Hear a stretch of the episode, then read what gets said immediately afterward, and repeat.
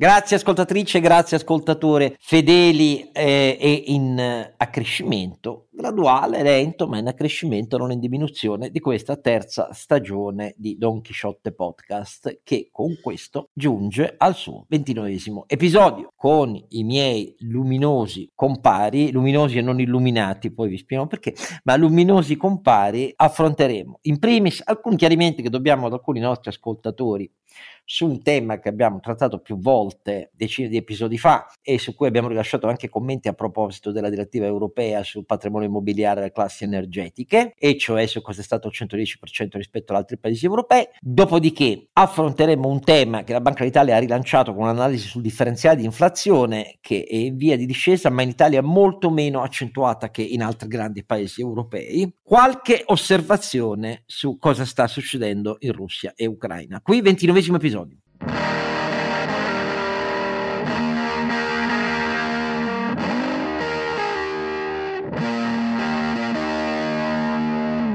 Don Chisciotte è sempre Oscar Giannino e proprio ieri rispetto alla uh, notte in cui registriamo era l'anniversario del 1605, giorno preciso dell'anno 1605 in cui usciva il primo dei volumi, la prima edizione, ma in realtà il primo volume, bisogna dire così, del Don Chisciotte di Cervantes nel 1605. In realtà poi Cervantes ci lavorerà molto e lo completerà nell'edizione che sarà chiusa e perfetta poco prima che morisse, nel 1615, lui muore nel 1616. Insieme a uh, Don Chisciotte e Oscar Giannino, poi dirò qualche cosa che vi ho sempre risparmiato su tutto quello che penso della grandezza di Cervantes, perché la vita di Cervantes mi è sempre sembrata una vita strepitosa. Non so quanti di voi si ricordino le traversie di questo signore che quando muore in realtà ha condotto una vita di stenti, disperata, con delle traversie che sembrano davvero romanzesche, ma sono invece quelle della sua vita.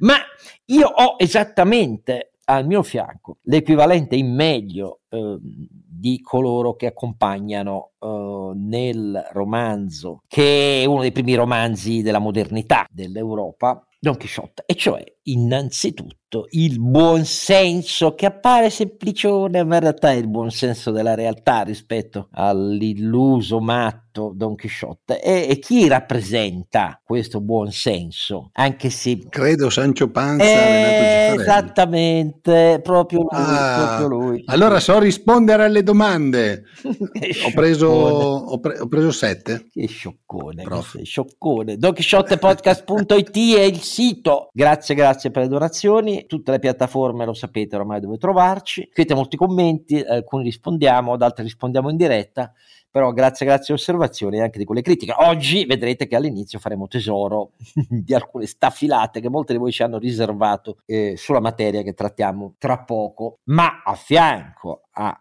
eh, il mio Sancio Panza c'è il mio luminosissimo ronzinante. Carlo Alberto Carnevale Maffè. Non illuminato, ma luminoso. Questa Oscuro, anzi ombratile volendo dire.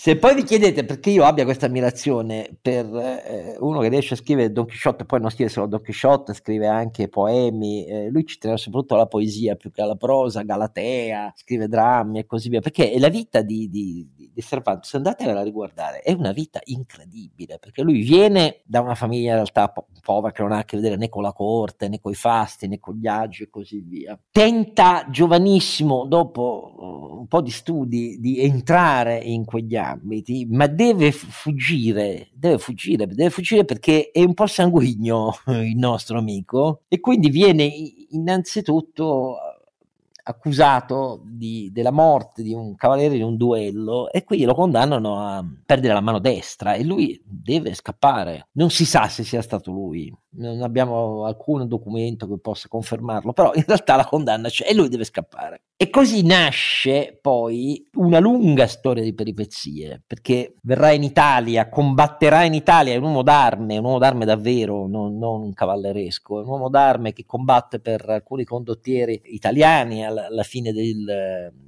tra 1565 e 1560. Dopodiché che cosa fa? Si imbarca e fa parte eh, del, del, dell'armata navale della Lega Santa che eh, combatte e vince a Lepanto. E a Lepanto, lui che era scappato per non perdere la mano destra, si becca un'archibugiata che per gli effetti sui nervi del braccio gli impediranno, gli fanno perdere l'uso della mano sinistra. Infatti lui ci, ci fa pure una battuta, ma come io volevo salvare una mano e mi ritrovo con l'altra mano in meno. E non si ferma lì la faccenda, perché poi con tutte le traversie successive si ammala nel viaggio di ritorno, si ferma a Messina nel lazzaretto, eh, quando riparte per tornare verso la Spagna, cosa fanno? Arrivano i pirati di Algeri musulmani al comando di un pirata che era in realtà un, un albanese convertito, come molti dei capitani pirateschi barbareschi, ce n'erano anche di calabresi, di campani e così via, che trovavano fortuna abbracciando la regione di Maometto sotto eh, le bandiere dell'impero ottomano e, e da Tunisi e eh, Algeri, un paio di secoli hanno devastato il Mediterraneo occidentale, viene preso prigioniero, si fa cinque anni eh, in galera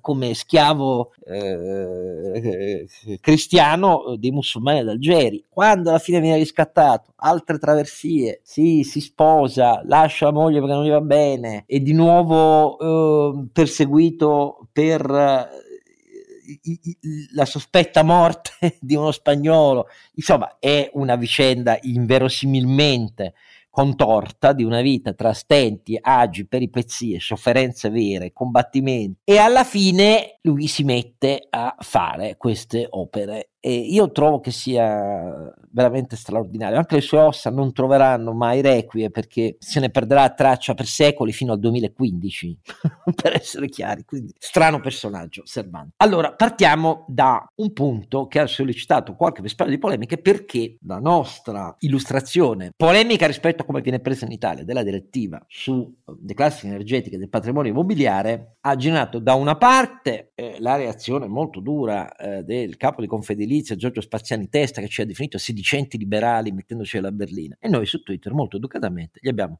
replicato dicendo no, no, questo è, una, è un tema serio, non riduciamolo a una cosa da messa alla berlina, parliamone seriamente. Quindi resta l'invito per Giorgio Spaziani Testa di parlarne eh, qui. Ma poi molti di voi ci hanno scritto, in particolare prendendoselo con il sottoscritto, a loro detta piena ragione, perché io sarei un manifesto totale ignorante che dovrei tacere, visto che parlo di cose che non so. Allora, facciamo un rapido resumé, l'abbiamo già fatto molto a lungo due volte in passati episodi, ma evidentemente siccome non c'era la canea politica che la destra sta inscenando contro la direttiva europea, ci avete fatto poca attenzione. Adesso, siccome le testate giornalistiche giornalistiche in servizio permanente effettivo eh, di ultra della destra che danno argomenti per urlare la destra facendola sbagliare più di quanto non sbagli di suo, hanno accentuato l'attenzione ed ecco le reazioni. Io rispondo in particolare però alle reazioni di chi eh, sa di cosa parla, perché ci hanno scritto anche professionisti che si sono occupati direttamente, personalmente, con la loro impresa o il loro studio, della batteria di incentivi dati eh, con i bonus edilizi nel nostro paese negli ultimi due anni erotti. Qual è stato il core della polemica? Che io rifaccio tale e quale. Mi dispiace per le critiche. La nostra polemica stava in tre pilastri. Primo, la differenza tra gli interventi di bonus edilizi massicci rilevanti adottati dal 2019 in avanti sia da Germania e Francia rispetto a quelli italiani. Secondo, l'obiezione su che cosa c'è di diverso sia sull'energia che sui criteri di coloro a cui dare i bonus.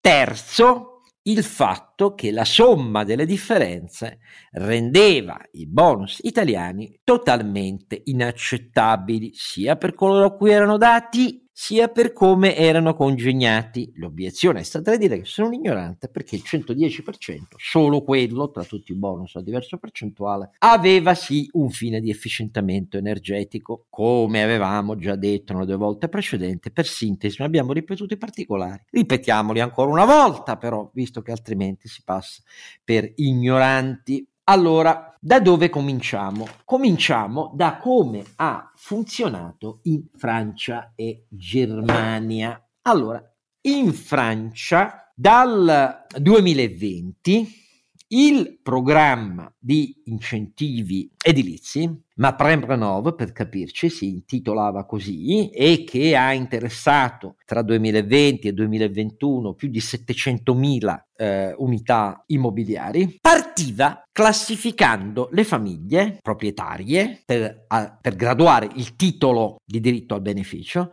in quattro categorie di reddito reddito, reddito, la prima fino a 21.760 euro l'anno, la seconda da 30.225, la terza fino a 42.848 e poi fino a 56.000. Sopra non si prendeva alcun incentivo, per essere chiari. In Francia funzionava così e per i lavori intervento per avere il beneficio c'era una categorizzazione precisa dei tipi di impianti da sostituire rispetto a quelli con cui sostituirle, ciascuno delle quali di queste categorie di intervento aveva un massimale di beneficio. Per esempio, per una famiglia singola con riscaldamento autonomo, con una vecchia eh, caldaia o con un tipo di riscaldamento a pellet,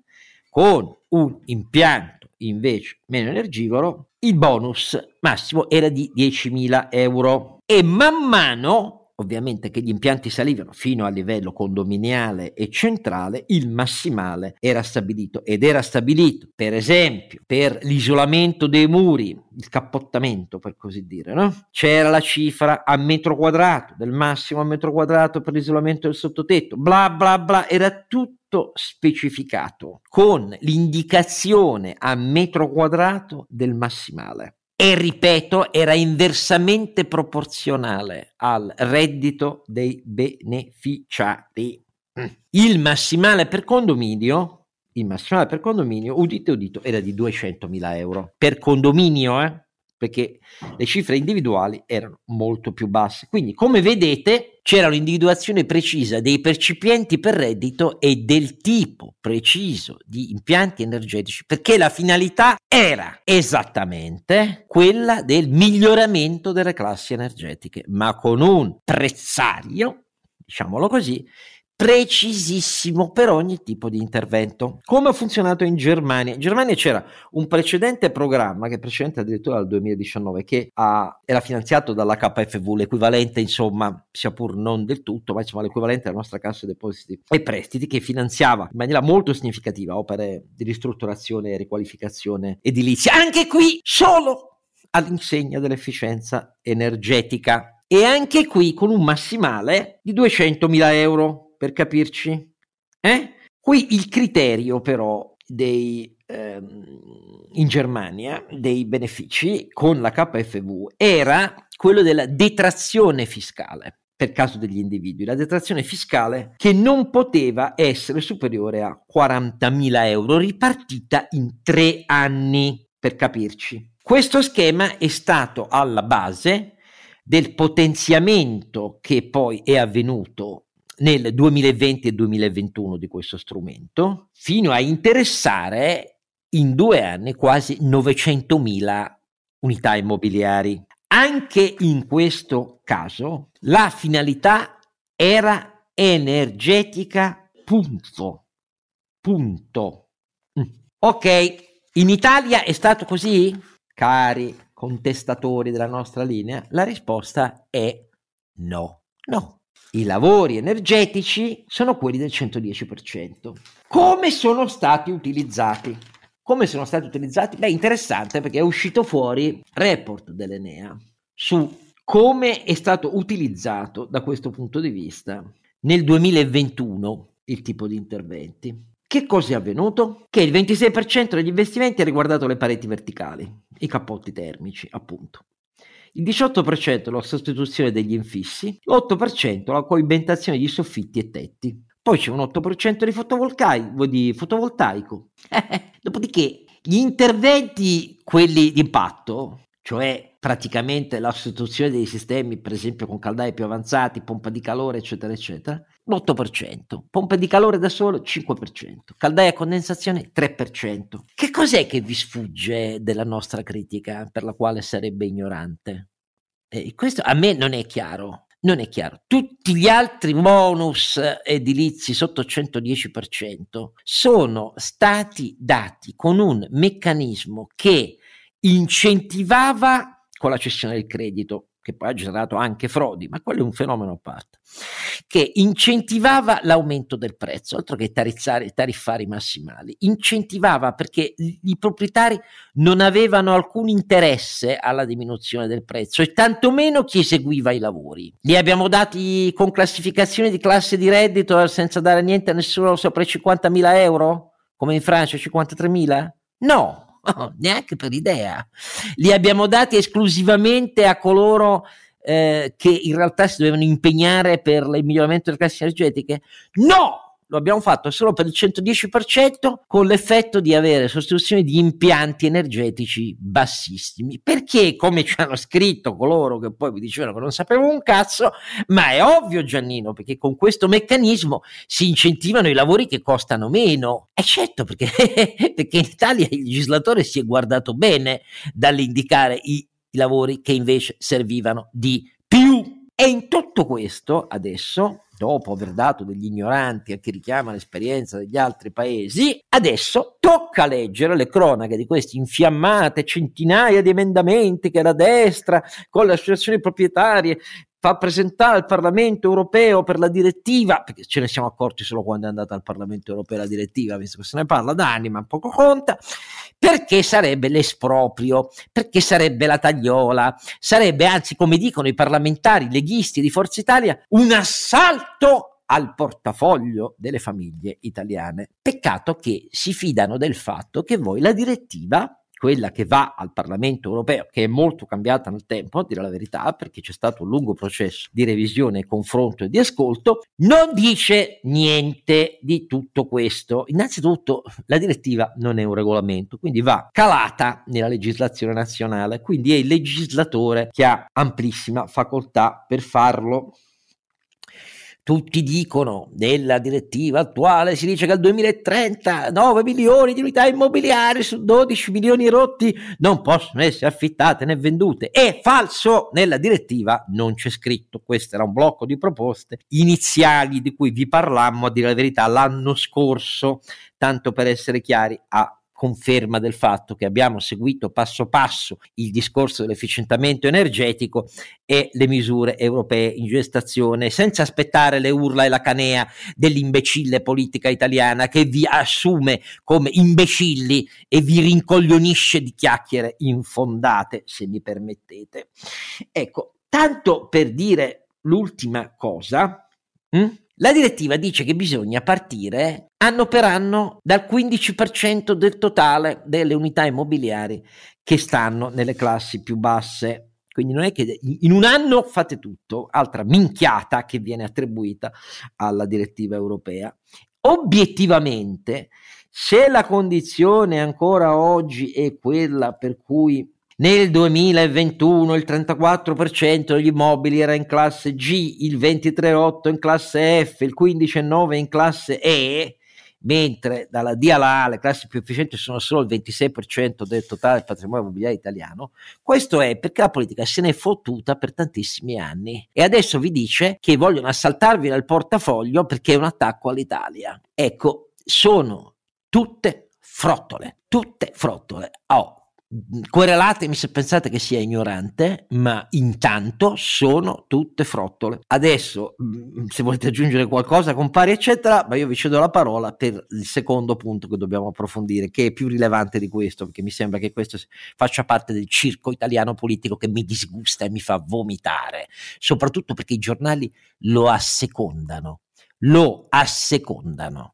perché i giornali italiani, tranne il sole una volta qualche settimana fa e, e, e, anche ultimamente, eh, si sono ben guardati dallo spiegarvi come, come, come funzionavano gli altri grandi paesi europei hm?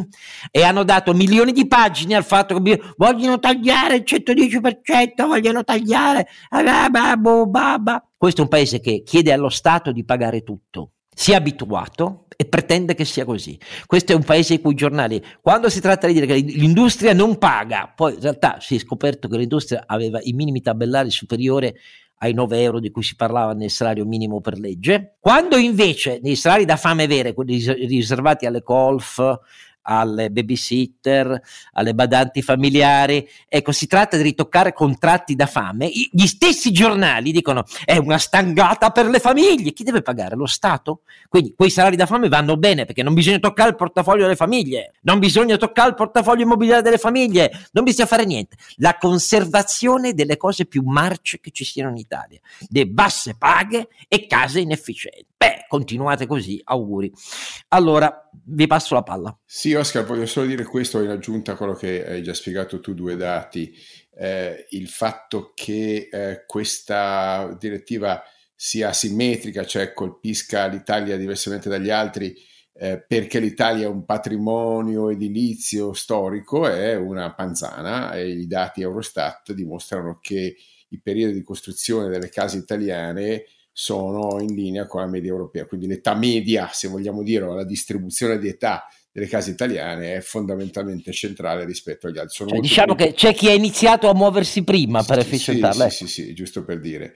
Eh, stessa cosa riguarda invece il, il, livello di efficienza delle case italiane, che anche qua, secondo Eurostat, è fondamentalmente eh, in linea con eh, il resto d'Europa nel senso che eh, la distribuzione dei consumi per eh, riscaldamento, per, eh, per, acqua, per raffrescamento e per ehm, cucina è fondamentalmente non distante dalle medie europee. Quindi non c'è una cioè non sono dati, eh, fammi dire, quantitativi che dicono che la struttura immobiliare italiana sia così significativamente diversa dagli altri. Poi tu hai ricordato correttamente che la normativa europea pre- prevede che il 15% più inefficiente delle case europee, quindi non c'è nessuna differenza tra le italiane no, e le l'Italia, eh, debba essere ristrutturata. Se è il 15% per tutti, non si capisce perché debba essere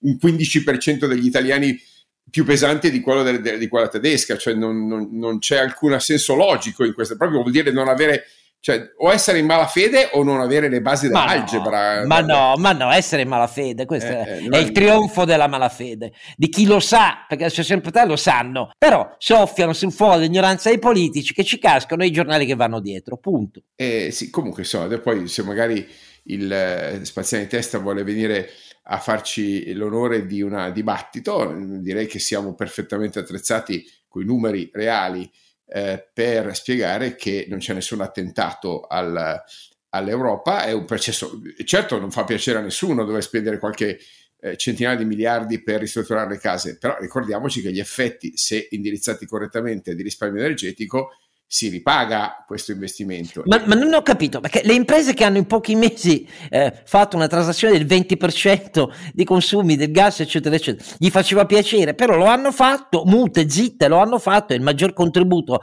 all'abbattimento della dipendenza del gas russo. Lì non mi risulta che nessuno abbia battuto le mani, però loro lo fanno, straspendono. E quelle che devono chiudere... Ma dai, ma c'è una roba da... Vabbè. Eh Oscar, e quelle che devono chiudere allora, quelle che fanno tutta la parte di automotive dovranno chiudere? È colpa loro ma questo è sempre colpa loro. Cioè, l'impresa non paga mai abbastanza nel dibattito pubblico italiano. Le famiglie non devono pagare niente, questa è la differenza. Comunque, visto che noi l'altra volta parlavamo. Mica di... votano le imprese, sai, votano le famiglie. No, no, no quello, quello, l'ho imparato tanti anni fa, guarda, non è un problema.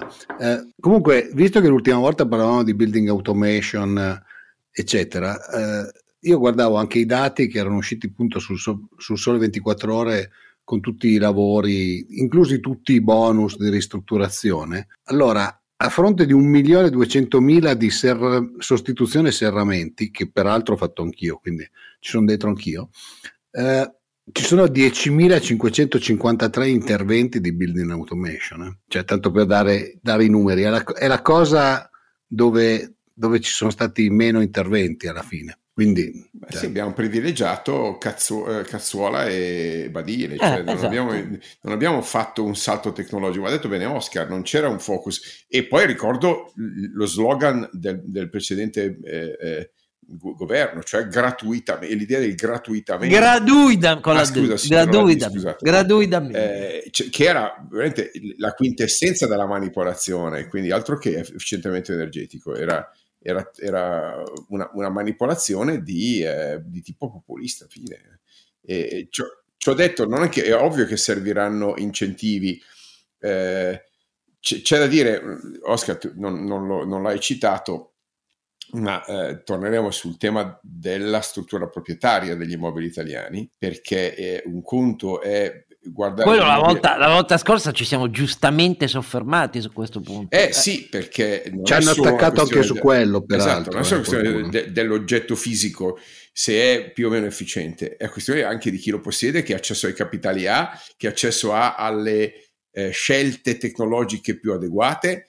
E questo è un, è un, po' il problema, perché se poi io investo dei soldi, ma li do a qualcuno che fa le scelte più sbagliate, cioè li, li usa per eh, eh, beni a, a, a, effetto marginale più basso, quindi appunto fa interventi marginali con, con effetti no, non decisivi, sto comunque usando la spesa pubblica in modo in, profondamente inefficiente, eh, oltre che regressivo, come hai giustamente ricordato tu, in quanto non aveva le caratteristiche di eh, collegamento al reddito coerenti con appunto un, una, un'operazione di sussidio pubblico. Quindi ci, ci, sono tutta una serie di considerazioni da fare qui sopra di tipo tecnico che meritano una discussione però sui numeri, non sui pregiudizi ideologici.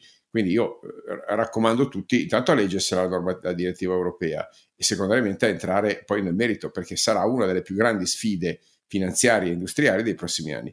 Poi ci hanno anche preso in giro Oscar perché eh, eh abbiamo detto, l'ho detto in particolare io, che questa, vista da un altro punto di vista, è una delle più importanti occasioni della filiera italiana delle eh, attrezzature tecnologiche eh, per la casa per farsi un mercato europeo e magari mondiale. Esatto. Eh, e, dove, e, e, che cosa c'è di male nel dirlo, pensarlo? Non lo so, sembra che sia quasi una, una bestemmia, cioè è, in realtà se viene indirizzata a quello, appunto, quindi non a cazzuola e a, a, e a badile, ma viene indirizzata alla domotica, alla tecnologia, alle pompe di calore possibilmente made in Europe, ecco, visto che tanto va di moda quello, questo rafforza le nostre tecnologie e a quel punto noi facciamo una bella filiera di tecnologie per, eh, la, la, per, per, la, per l'abitare verde, chiamiamolo così, che può poi aprirsi un mercato mondiale. E a quel punto sta bene anche a me l'effetto moltiplicatore lato offerta, capite, non solo lato domanda del, eh, dell'investimento in, eh, in efficientamento energetico.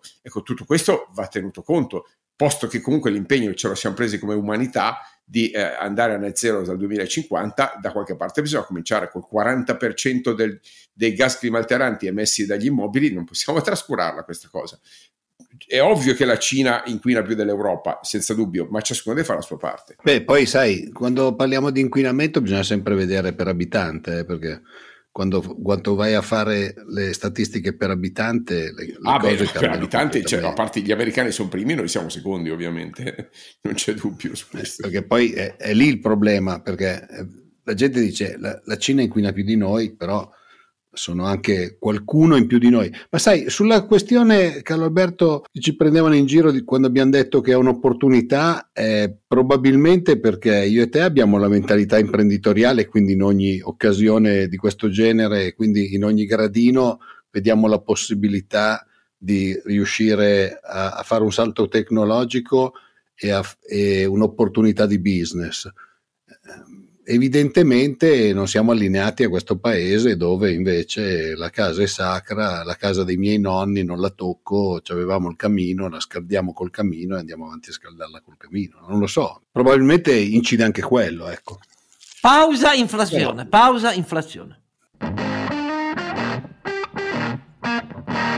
Nel senso che la pausa è inflazionata? No, nel senso che c'è una novità, perché il picco dell'inflazione è alle spalle non per tutti allo stesso modo però nel tasso di discesa e qui interviene un'analisi fresca fresca su cui Carlo Alberto vi informa meglio. Sì, il 16 gennaio è uscito un uh, report di Banca d'Italia che fa il punto su un'indagine sulle aspettative di inflazione e di crescita, indagine fatta tra fine novembre e a metà di dicembre.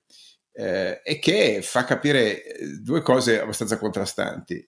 La prima è che le imprese italiane ma anche le famiglie, eh, sono preoccupate ma continuano a investire e in realtà si aspettano risultati de- del corso del 2023 eh, nettamente superiori al consenso generale. Eh, eh, Oscar, sai, a me ha fatto piacere leggere questa, questa indagine perché è il punto che ti ho sempre fatto presente io eh, nei, nei, commenti, e cioè che ehm, quando io vedo che le imprese comunque mettono in cantiere investimenti eh, e, e, questi investimenti nel corso del 2022 sono stati più 10,3%, tanto per farvi capire, cioè addirittura doppia cifra, roba cinese, cinese dei tempi d'oro, mica di oggi. Eh? Eh, e poi leggo in, eh, nel report di Banca d'Italia che eh, i giudizi sulle condizioni per, per, per, investire sono positivi in tutti i settori. In tutti i settori.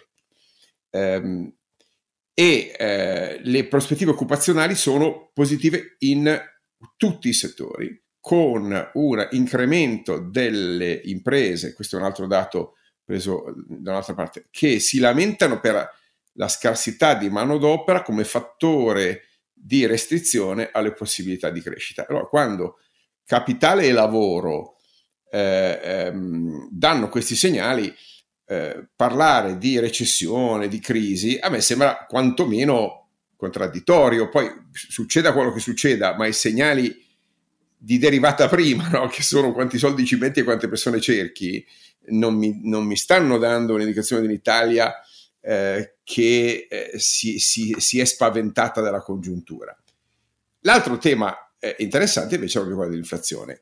Interessante per due ragioni. Primo perché ehm, le aspettative di inflazione, che sono sempre quelle rilevate con una survey, quindi non è che sono scientifiche in senso tecnico, lo sono in senso statistico, sono molto alte. Eh, sono l'8,1% eh, sui 12 mesi e il 6,7% e il 5,7% sui 2 e, e, e 3-5 anni. Cioè se l'Italia va avanti a fare l'8% quest'anno, il 6% e il 5% negli anni, nei prossimi 2-3 anni, il differenziale di inflazione che accumuliamo nei confronti, per esempio, della Francia, ma del resto d'Europa, è estremamente preoccupante. L'ultima volta che è successo abbiamo rischiato la crisi finanziaria eh, eh, non è mai successo durante l'euro un differenziale di questa dimensione. Sì, uno, un punto, un punto e mezzo di differenziale ci stava, qui stiamo parlando di, eh, di eh, il doppio, il triplo. Ehm, quindi le aspettative di inflazione in Italia sono più alte, nettamente più alte di quelle eh, degli altri paesi. Eh, è pur vero che sono aspettative ed è pur vero che la componente energetica, che è stata quella che ha determinato massimo picco di inflazione è in fase di fortissimo riassorbimento, quindi è ragionevole che eh, nei prossimi 3, 4, 5 mesi il, lo, il tasso di discesa del, dell'inflazione eh, prosegua, però c'è da dire anche un'altra cosa, che la struttura della nostra economia, fatta di piccole e medie imprese, di filiere eh, complesse, lunghe e articolate, eh, così come ha ehm, recepito l'inflazione più tardi rispetto a, alla Francia, alla Germania l'anno scorso, eh, altrettanto rischia di scaricarla a terra, scaricarla a valle, quindi di trasferire i maggiori costi sopportati dalle imprese, in particolare l'energia, nei prezzi finali, di scaricarle più lentamente, quindi avere una coda, una coda velenosa dell'inflazione pro, po, un po' più prolungata nel tempo.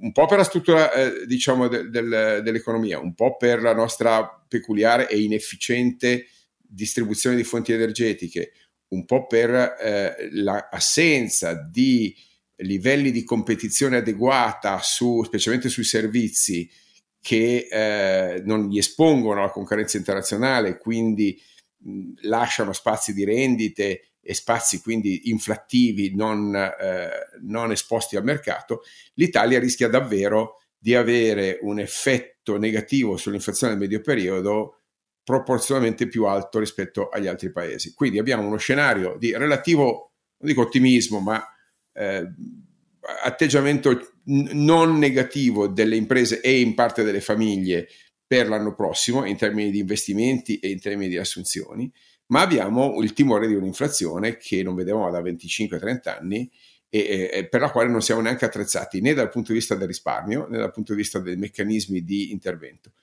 Lascio a te Oscar commenti sulla eventuale opinione che si farà il mercato dei capitali eh, internazionale sul nostro debito pubblico e sulla capacità ah. che, che, ha questo paese di non, inf- di non infilarsi nel, nell'effetto palla di neve, no? nell'effetto in cui il, eh, come dire, il, l'eventuale crescita del costo del servizio del debito eh, non, eh, no, non, sia com- più che compensata dalla crescita nominale del PIL. Ecco, questo è un elemento interessante Io... che va anche a parlare proprio del deflatore del PIL come elemento diverso dalla eh, inflazione dei prezzi al consumo per le famiglie. Ecco, questa, questa distinzione è importantissima.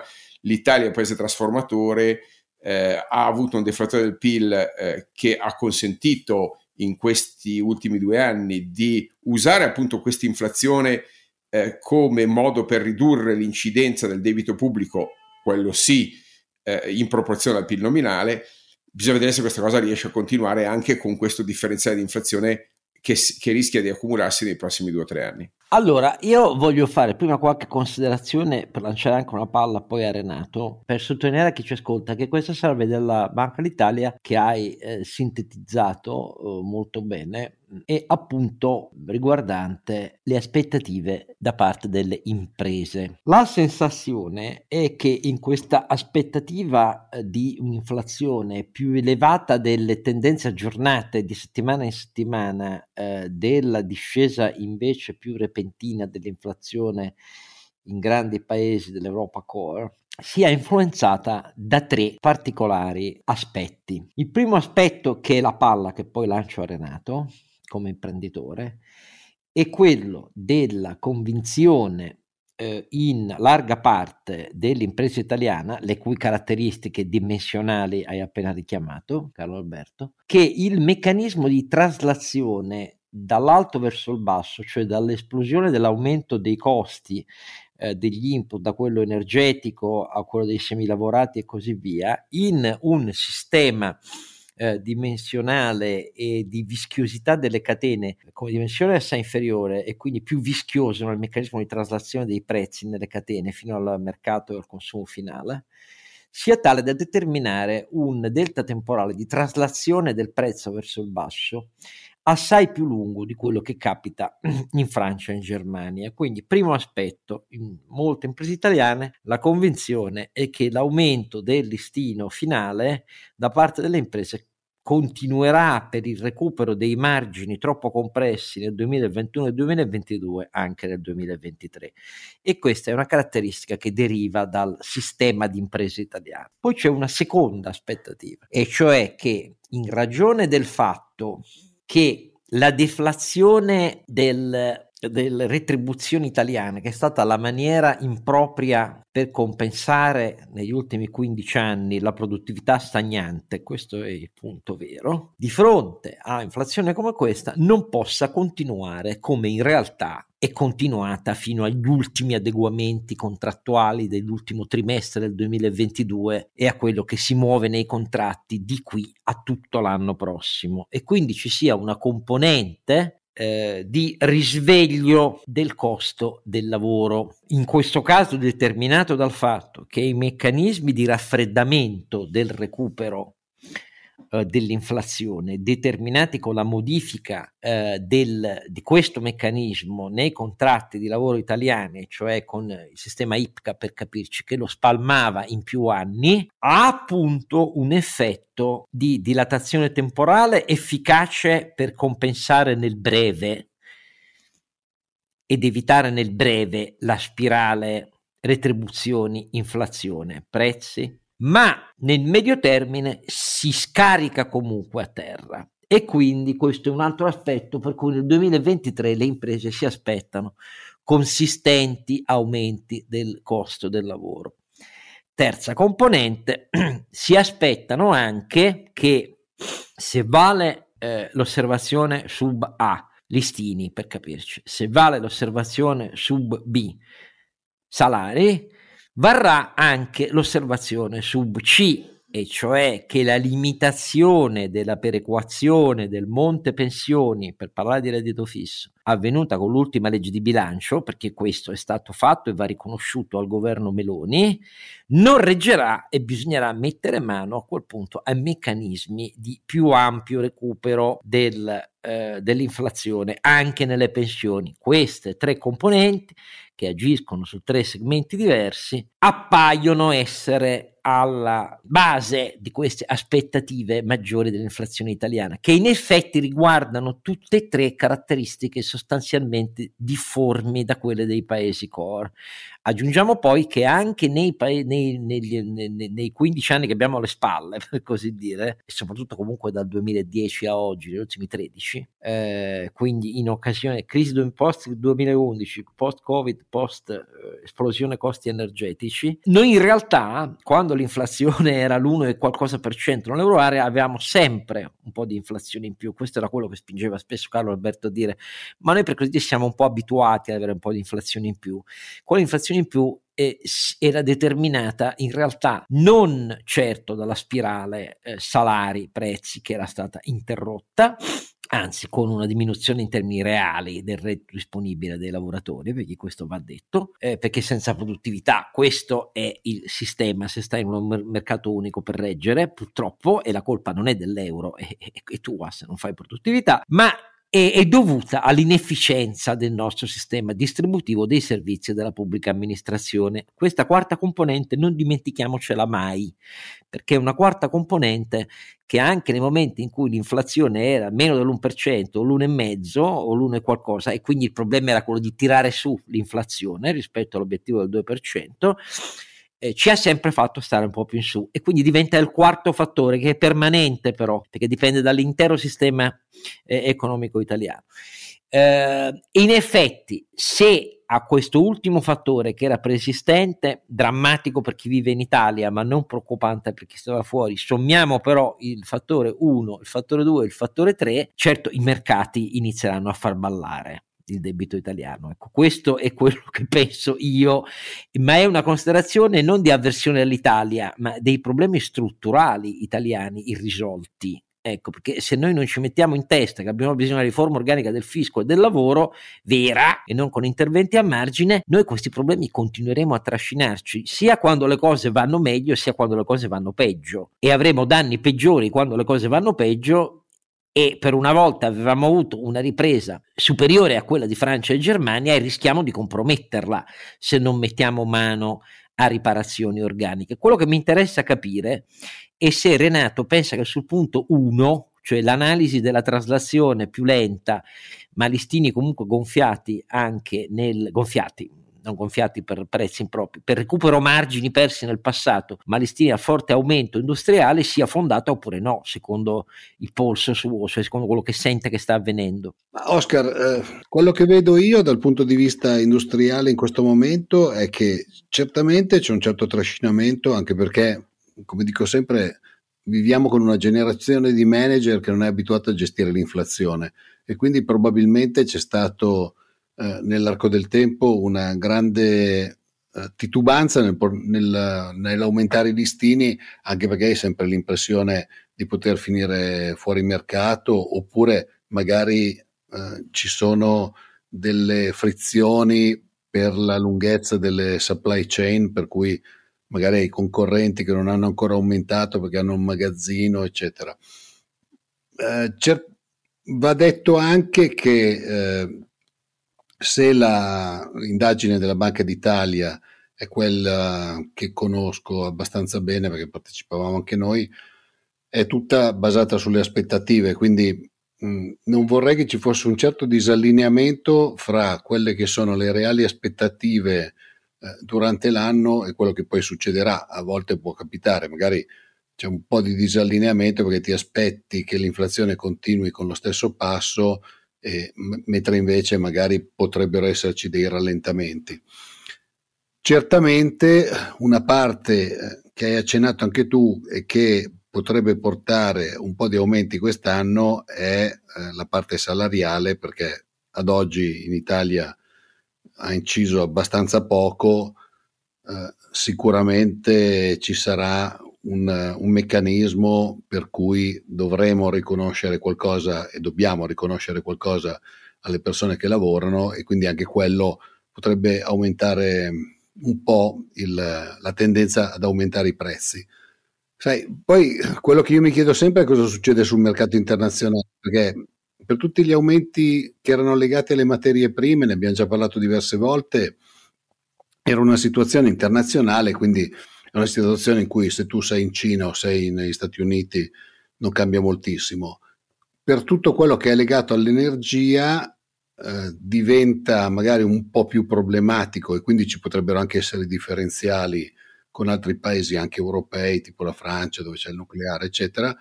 Sicuramente ci sono dei, dei differenziali con gli Stati Uniti, sicuramente ci sono dei differenziali con la Cina. Non dimentichiamoci che in questi giorni anche la stessa Germania c'è un po' di lotta perché sta aumentando le dimensioni delle miniere di carbone, quindi eh, dimostra che eh, non sono disponibili a, a non avere energia a basso costo. Quindi tutte queste cose messe assieme possono portare un po' di incertezza. Io rimango convinto che sia un dato un po' sovrastimato, cioè secondo me potrebbero esserci un, ancora un po' di fiammate nella prima parte dell'anno, ma nella seconda parte dell'anno ci sarà un po' di calma anche perché mi aspetto che ci sia, diciamo, un, un po' di, di, piatto nel primo semestre. Eh, poi no, non credo che ci sarà una forte recessione, credo che sarà molto legata ai settori e sono anche abbastanza d'accordo con Carlo Alberto che eh, non arriverà poi una botta molto forte, però sai, se alcuni settori cominciano a mollare, non, eh, c'è, c'è tutto il fattore di vedere cosa faranno le imprese.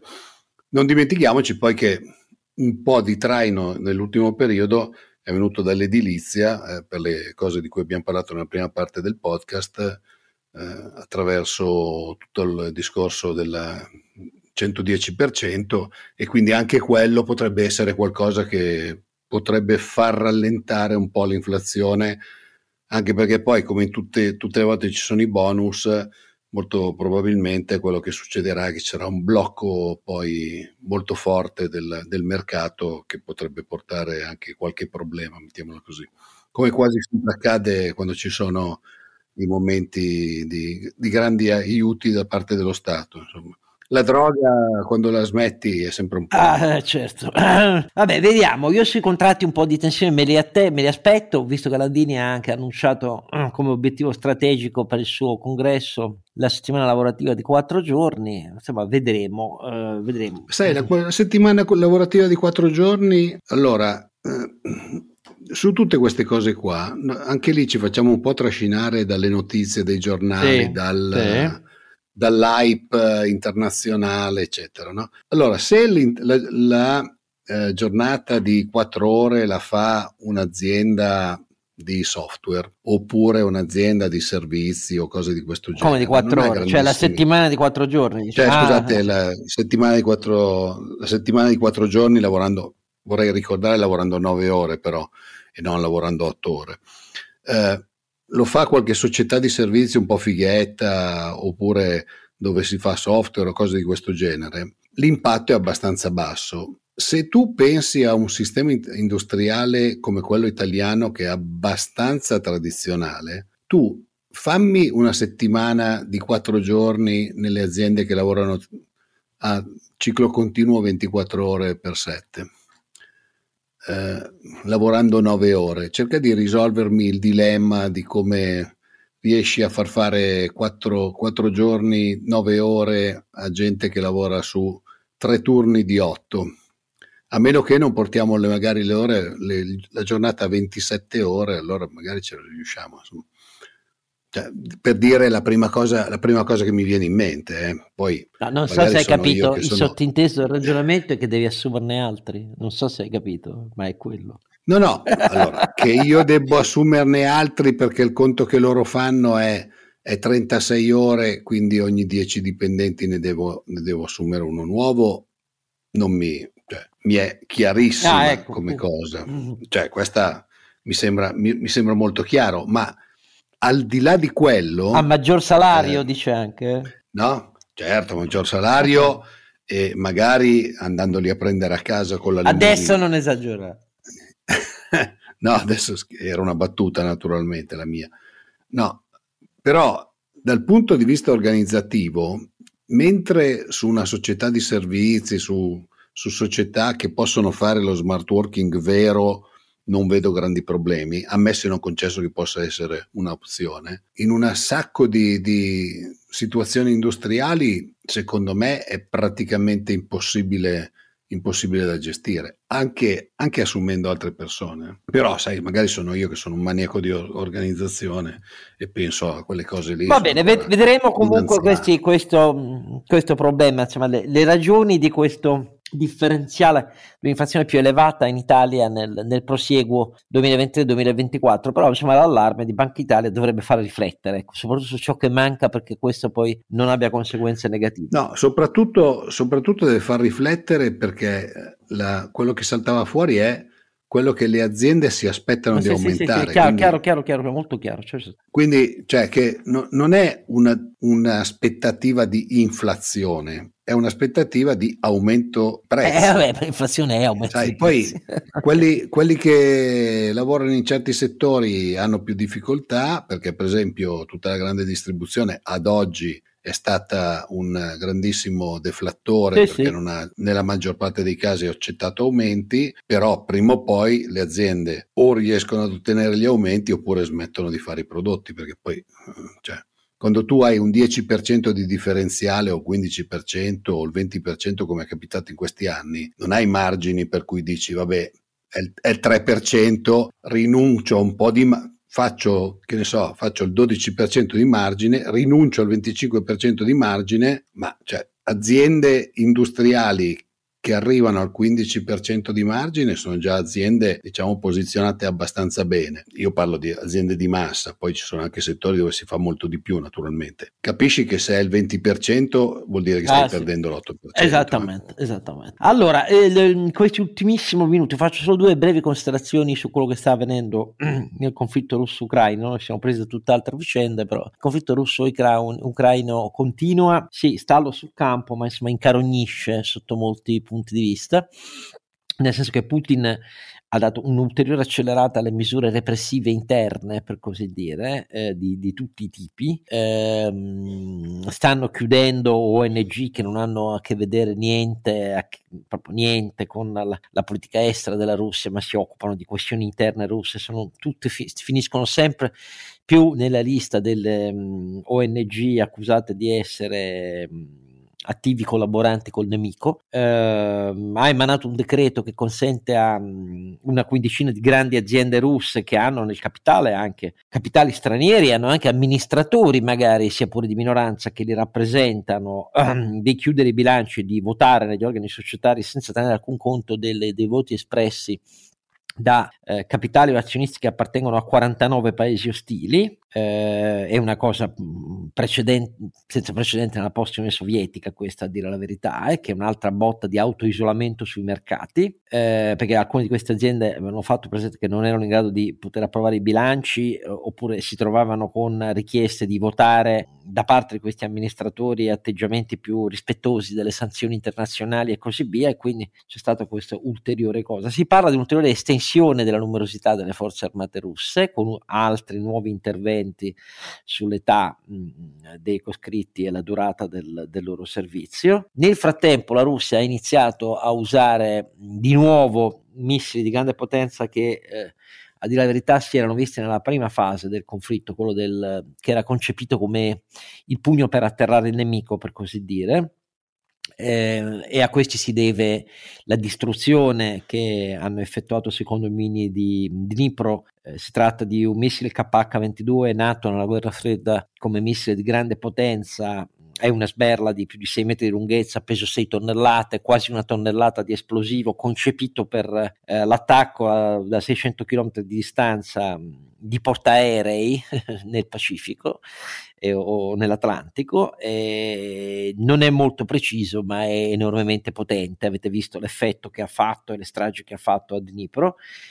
Tutto questo per dire che ehm, Putin non mollerà. Eh, nel frattempo la, la, l'Ucraina ha accresciuto la richiesta soprattutto di mezzi corazzati eh, di nuova generazione o comunque non vecchi di 50 anni e di sistemi di protezione eh, antiaerea, antidrone antimissile. L'Europa è in difficoltà da questo punto di vista e conclusione finale, la Germania ha pure dovuto sostituire la sua non all'altezza, sotto molti punti di vista, ministra della difesa Lampret con eh, un eh, suo collega che era ministro degli interni ehm, nel Baden-Württemberg ehm, Pistorius, eh, un altro socialdemocratico, che però faceva parte del gruppo dell'amicizia eh, tedesco-russa. Eh, a, a, dire la verità era un filo russo. Ecco, questo, tutto quello che ha detto in questi anni, non sto parlando da che si è scatenato il conflitto, una scelta un po' incomprensibile, però pare che Scholz se ne fidi molto della capacità realizzativa di quest'uomo, perché il problema è lo stato delle forze armate tedesche, che è uno stato abbastanza pietoso a dire la verità. È uscito sullo Spiegel, l'ho rilanciato su Twitter, andatevelo a leggere se siete interessati, un'analisi approfondita degli effetti devastanti sull'operatività e l'efficienza delle forze armate eh, tedesche, delle ri- riforme approvate soprattutto sotto la Merkel da due ministri, eh, Joe Gutenberg e poi De Maizière, eh, che hanno sostanzialmente smantellato la capacità di interlocuzione degli alti vertici militari tedeschi e delle loro pianificazioni, delle loro richieste nei confronti della politica eh, la burocratizzazione eh, con l'accentramento dell'intero procurement in un'unica agenzia che sta a Coblenza e che è lentissima per gli adempimenti burocratici, il rallentamento di qualunque programma e l'efficienza è decaduta anno dopo anno, dopo i quasi 10 miliardi di euro sottratti alla difesa eh, anno dopo anno sotto la Merkel, eh, in una condizione tale per cui oggi, per esempio, dalle migliaia di carri che aveva la Germania ai tempi della guerra fredda, giustamente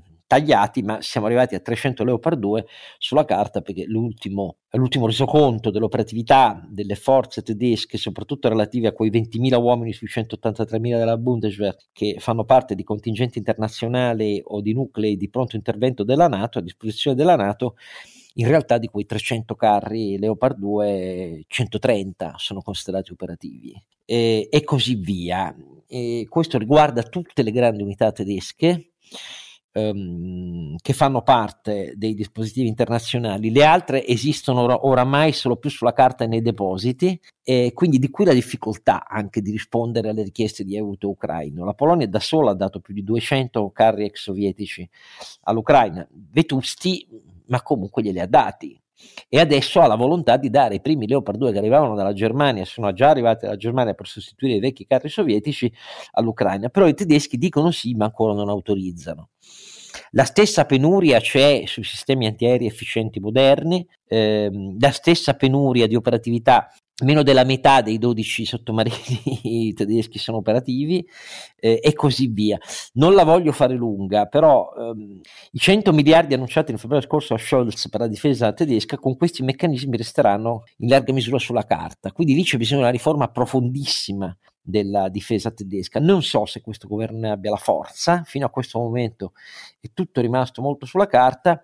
Certo in queste condizioni la risposta che bisognerebbe dare all'Ucraina per rafforzarsi molto le sue difese eh, antiaeree nel medio, lungo e breve raggio e la presenza di eh, blindati e corazzati di nuova generazione sul campo, l'Europa non è in grado di darla. Questa è la mara verità eh, la Gran Bretagna ha deciso di dargli 14 carri Challenger 2 che sono avanzati eh, e ammodernati e, e 30 semoventi d'artiglieria da 155 mm sufficientemente ammodernati nell'elettronica però è, è poca, resta tutto questo poca roba rispetto a quello che bisognerebbe fare. Ecco, lì, praticamente ci affidiamo agli americani Oscar. Sì, eh, con un congresso in cui quello che è avvenuto alla Camera dei rappresentanti vede l'incognita oramai di una parte del Partito Repubblicano che per eh, dare il suo sì iperminoritario, ma in grado di bloccare l'elezione del nuovo capogruppo repubblicano, e dell'idea di smetterla con gli aiuti all'Ucraina, basta segno in bianco, questa è la loro parola d'ordine. Sì, sì, no, ma... Quindi bisog- cioè, bisogna vedere, perché siccome Putin co- comincia a ragionare mi, su tutto questo. Mi preoccupa che, perché io che non sono, non seguo queste cose come te, eh, mi preoccupa perché l'impressione che, che ne traggo è che ci affidiamo agli americani anche per la difesa europea, tanto per intendere. Eh, ho capito, però sai, se ci affidiamo agli americani per la difesa europea, poi protestiamo però per il Buy America, poi eh, faccio, finiamo come sempre di nuovo a fare la, la, parte dei vasi di coccio. Cioè la verità è che molti paesi europei membri della NATO, tutti i paesi est europei dicono non è che il 2% deve essere il, la spesa massima a cui arrivare, deve essere il minimo da cui partire, cioè i bilanci della difesa devono molto essere impolpati e c'è bisogno di politici che spieghino alle opinioni pubbliche che bisogna impegnarsi in sistemi d'arma avanzati per difendere la libertà e la democrazia. E tu ne vedi in Italia? No, io non li vedo, detta proprio fuori dai denti, in Germania nemmeno, a dire la verità, e quindi no, non so bene il conto che si fa Putin in tutto questo. Però, insomma, direi che abbiamo fatto abbastanza anche in questo ventinovesimo uh, episodio. Io ringrazio i miei due um, luminosi compari, Carlo Alberto e Renato Cifarelli. Ringrazio tutti voi per essere stati con noi e appuntamento quindi al trentesimo episodio. Don Chisciotte è un podcast autoprodotto da Oscar Giannino, Carlo Alberto Carnevale Maffè e Renato Cifarelli in collaborazione con mdeaudio.com. Post produzione di Daniele Adamo. Per la pubblicità scrivete a info at donchisciottepodcast.it. Sigla e musica originale incisa dalla famiglia Bonfiglio. L'autore è Michele Novaro. Copertina di Simone Angelo Ferri e non ci sono autori perché andiamo rigorosamente a braccio, mentre le uscite sono regolari nella loro irregolarità.